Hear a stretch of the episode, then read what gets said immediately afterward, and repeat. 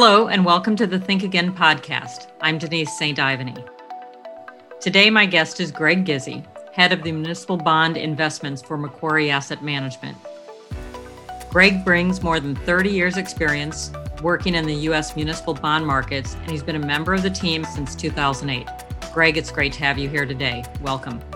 Thank you, Denise.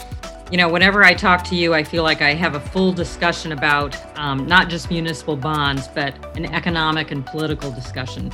So I think it's terrific timing to have you here today to kind of look back on where we've been over the last 12 to 14 months, what we want to think about as we look forward, and what other issues should we cover? Sure. So certainly 2020 was quite a year for the municipal market. When you look at the fact that heading into the middle of March, the market had reached an all-time low in rates as measured by the muni market data AAA scale. And within a couple weeks, we were 200 basis points higher and spreads had widened out dramatically on the back of what we affectionately know as the COVID-19 sell-off. And I think it's always important when you talk about municipal bonds to address the playing field that exists in the marketplace for municipals. It is a product that is roughly 70% owned by individuals and susceptible to really run on funds when investors collectively decide that for whatever reason, they're going to head for the exits and sell their product. We went from, a fairly constructive marketplace to one that was creating, by certain metrics, all-time relative value. And I'm using muni ratios when I talk about this in the marketplace.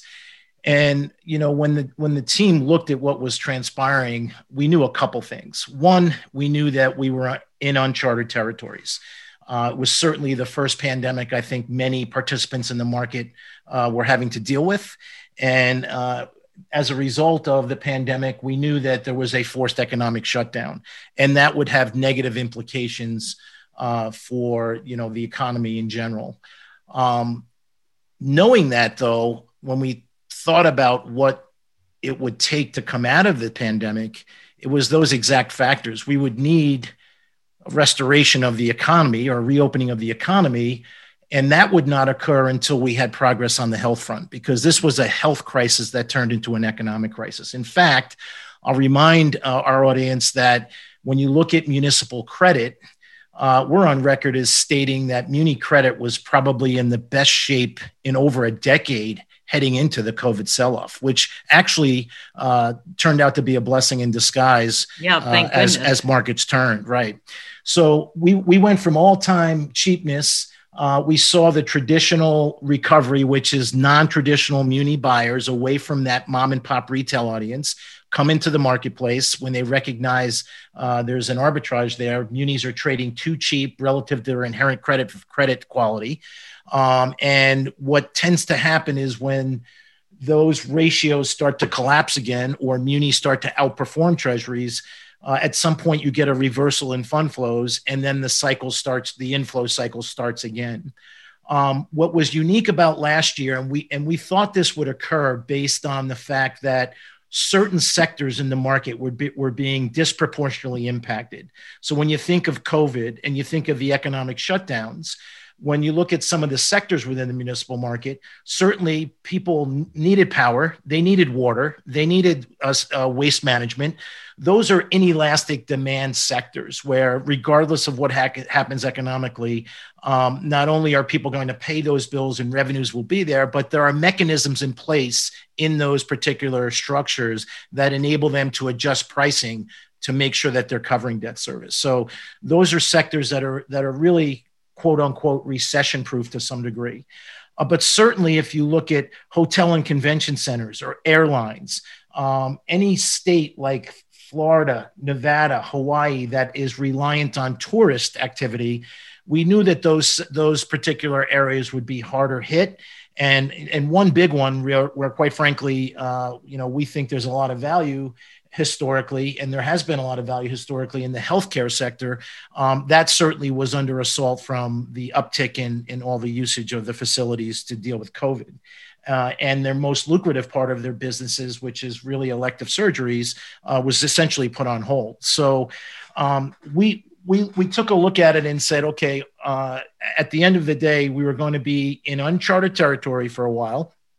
But certainly, once we started to see that we were getting control, more knowledge over what the virus represented, who the susceptible parts of the demographic were. There were some therapeutics along the way, and then ultimately talk of a vaccine by the end of the year. And what did we see late in the year, late third quarter, fourth quarter? We got in the muni market a return to normalcy, if you would. And what I mean by that is credit started to outperform and curves started to outperform.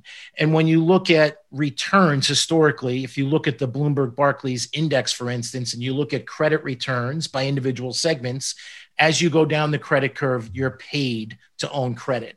That was the complete opposite in 2020. And when we ended the year, credit did underperform. So the best performing part of the credit curve were AAAs, followed by single A's and double A's virtually on top of each other, and then triple B's, the lowest investment grade. Fast forward to this year, and we said, okay, what's going to happen for investors in 21? We had a very handsome return. The investment grade index was up over 5%. High yield was just below 5%. What are investors looking at? And we knew that with the arrival of vaccines, and certainly the reopening of economies.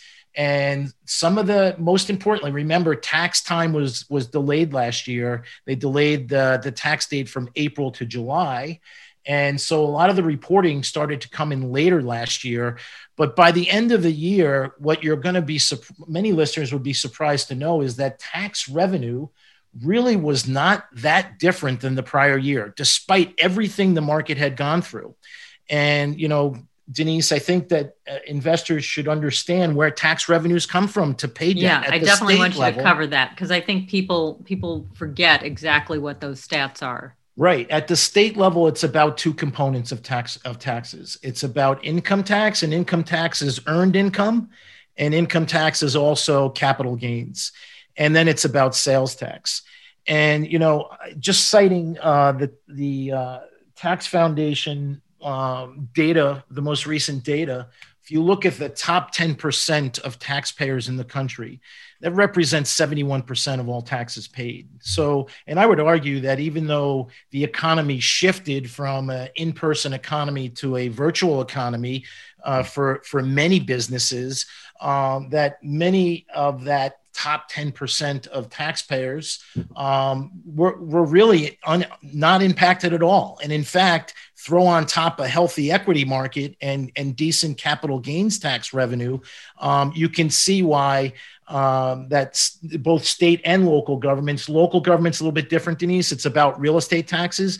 And real estate taxes represent about 83% of revenues at the local level. And that really has been the bright spot. In fact, we know the Case-Shiller 20-city index reached all-time highs, even pre-crisis highs in this past year. So to many people, the turnaround may have been a surprise, but for people that really follow the municipal markets and understand the mechanisms in place, it really wasn't a surprise. So let's go. Your second question was about what to expect. Certainly the election year complicated things, right? Because we had a situation where we had an incumbent where we knew the policy, we knew the tax structure, we basically knew what the landscape would look like if the Trump administration had continued. But what we got was a complete reversal. We got a Biden administration, not only a Biden administration, but a Biden administration with not only the House but also the Senate with a slight majority, which makes policy for the Democrats easy to pass. And certainly one of the factors that I think helped the recovery in the third and fourth quarter last year was, in fact, the expectation of additional stimulus. For the first time ever in 2020 in the crisis, we got federal support in the muni market in the form of the CARES Act, which was direct support to state and local governments and targeted support to specific sectors. And then we also had a muni liquidity facility that was tapped a few times from issuers that were in distress at some point in that sell-off. This was unprecedented. We'd never had that before. So again, go back to our original premise, economic crisis created by a health crisis, certain factors that have to be in place. By the fourth quarter, those factors were coming to fruition. We saw it not only in the muni market, but we saw it in the equity markets, obviously, as well, as people were looking through the other side of COVID and seeing a restoration of the economy. So you've described sort of, as we look back, it was quite the roller coaster, right? Absolutely. But now this year, it doesn't seem like it's going to be as much of a roller coaster as people have, like you said, returned to normalcy and understand how the COVID is affecting the different areas, states and local governments. But as we go into 2021 deeper, then now everybody's talking about inflation, right? So how does that play into things for you? Yeah, it's a great question. And obviously for investors that have been in the market, we've seen rates rise pretty dramatically, relative to a marketplace last year that was seeing, rates virtually stay near all-time lows. Roughly 50 to 60 basis point sell-off in treasuries, about a 40 to 50 basis point sell-off in munis. Certainly we did share the view that as economies would open, I want to make a distinction between reflation and inflation, right? Okay. I think reflation is occurring without a doubt.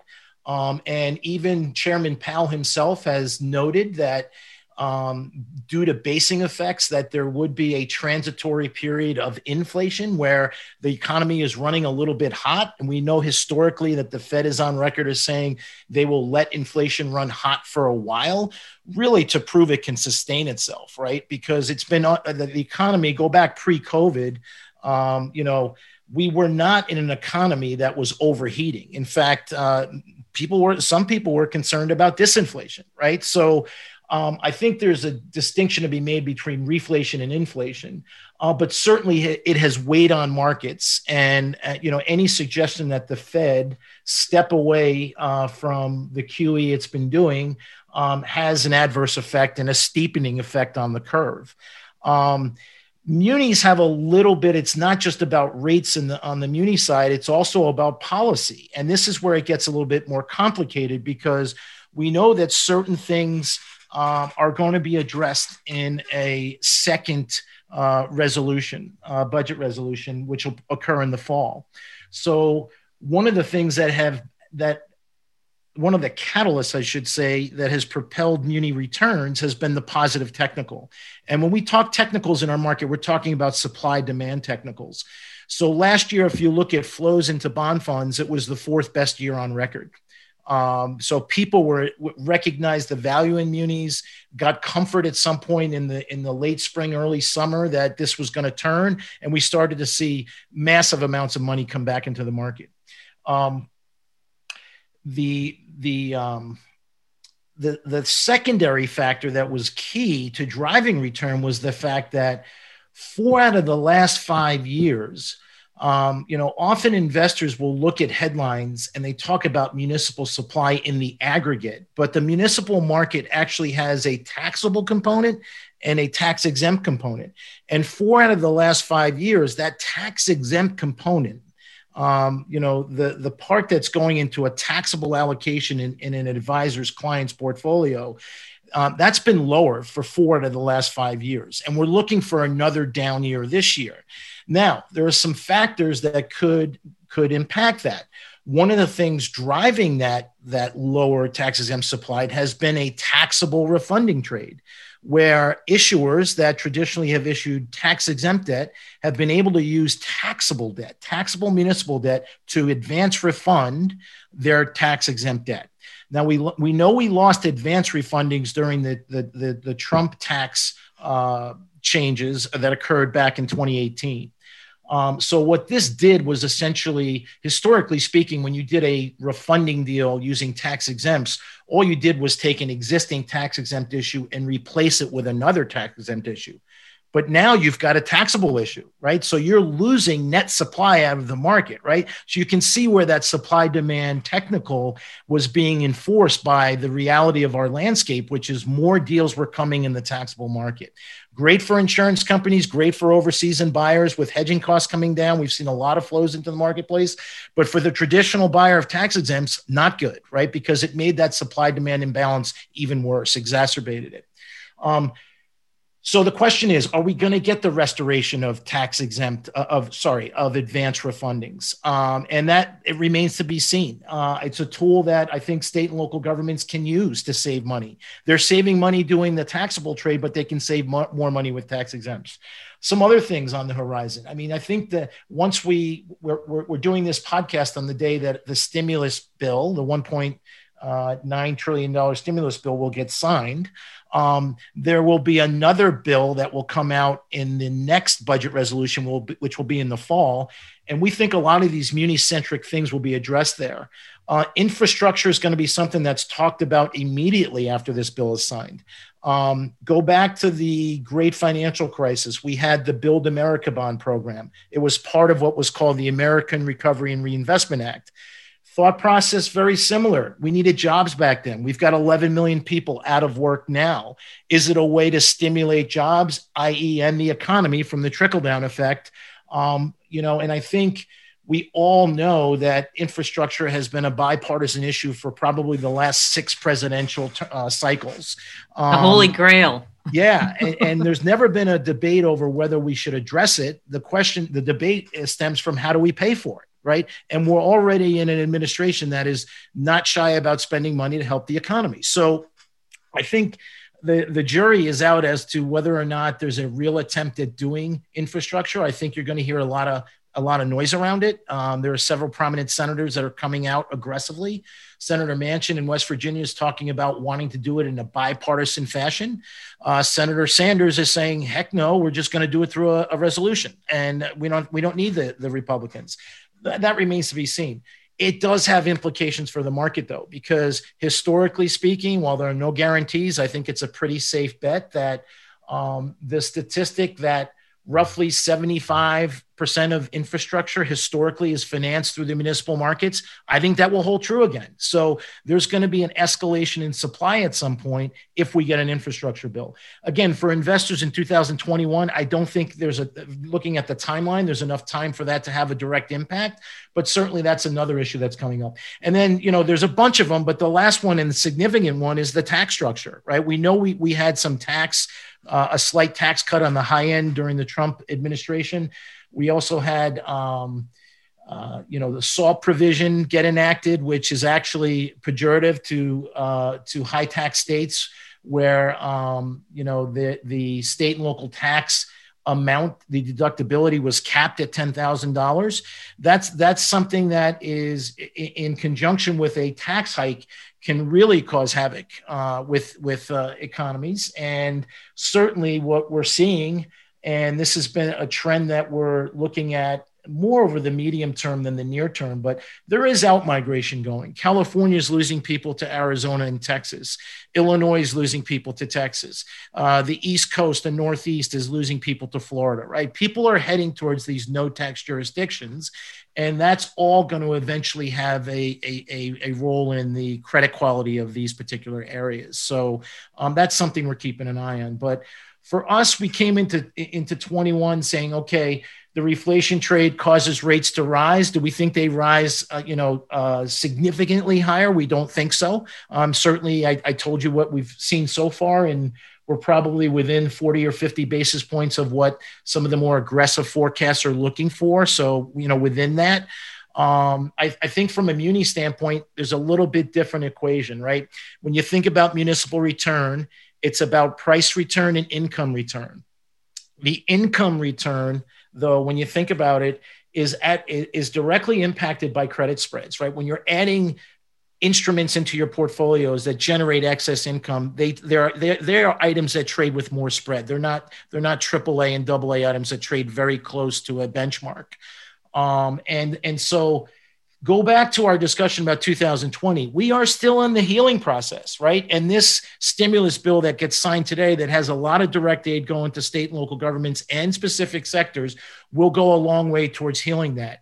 Healing means that those credit spreads, even if they don't tighten, there's no reason for credit spreads to widen. There's going to be a lot of demand for higher yielding instruments because in a rising rate environment, income is your cushion. Income is the cushion that offsets the price degradation from higher rates. So is income paramount right now?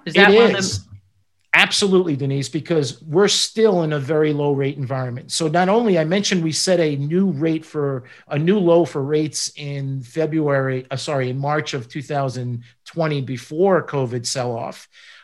We made new lows again 5 months later to the day. It was May 10th of 2020. And, you know, again, despite seeing rates rise about 40, 50 basis points, we're still at low rates, right? So the point is this, if I'm an advisor in 2021, I'm trying to figure out to do with my tax exempt allocation in my portfolio. The reality is you get in markets like this where rates are low and existing funds that have legacy positions that were bought opportunistically at higher rates and wider credit spreads over the last 5, 10 plus years, you can't replicate the type of income you're deriving from those funds. So for us, it's about you're going to earn your income from your fund. You're going to get some kind of positive benefit from the healing of credit spreads, right? And then we've seen credit spreads tighten already. I think they have room to tighten further, but if they don't, there's no reason why we should see any significant widening in spreads. And then there's going to be some kind of offset if rates stay where they are. There are some people that feel like the stimulus impact will fade. I, for one, think markets may be a little bit overzealous at this point. Because it's a show me story for us. The economy hasn't proven that we've been able to sustain 2% type inflation, and there's some structural issues in place which really aren't going away. So I think at the end of the day, we're seeing positive returns for the asset class this year, but income, as you said, income is going to be the key driver of return in 2021.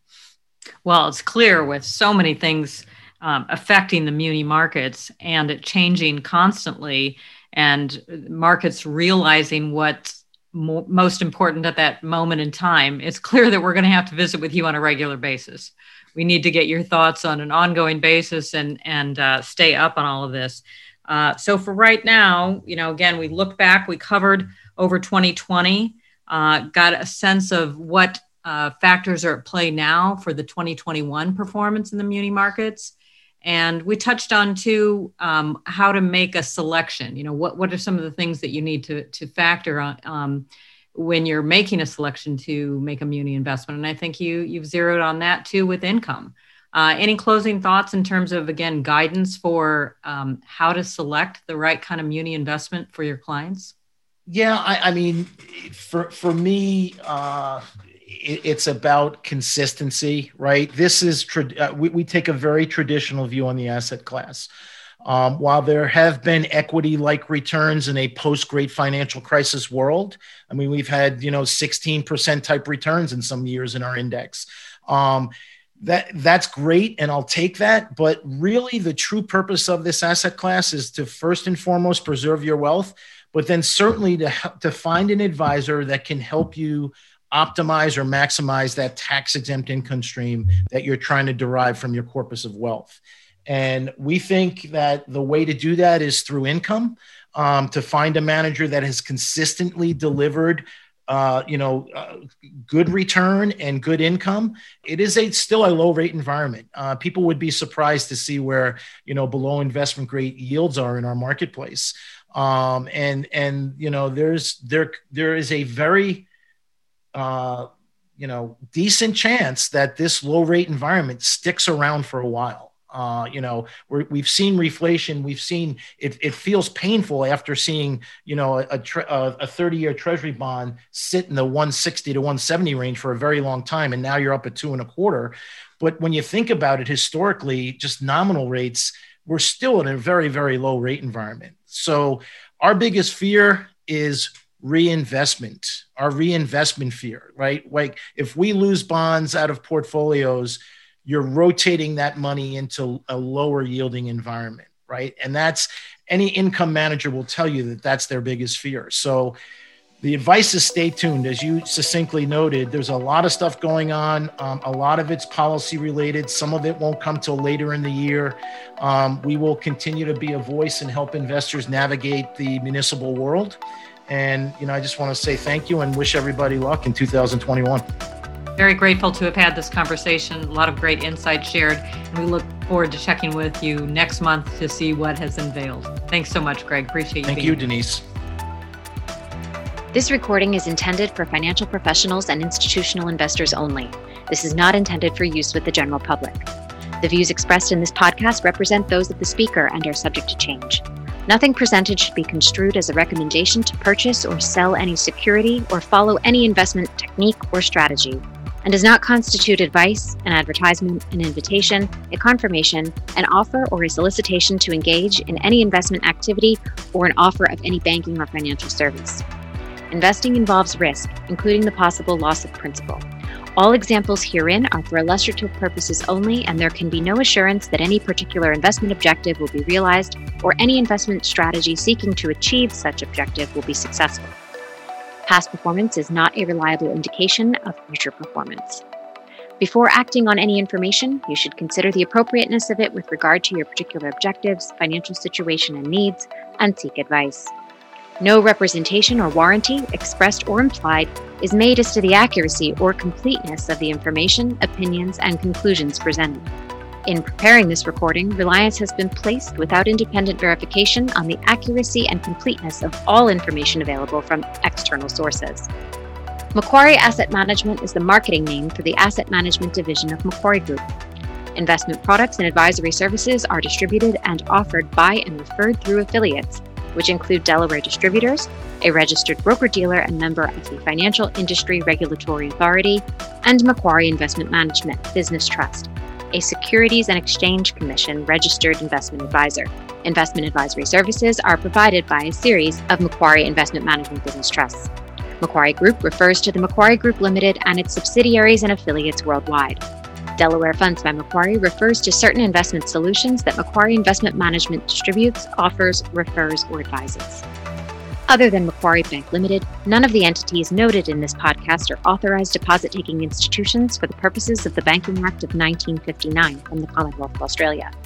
The obligations of these entities do not represent deposits or other liabilities of Macquarie Bank Limited. Macquarie Bank Limited does not guarantee or otherwise provide assurance in respect to the obligations of these entities unless otherwise noted.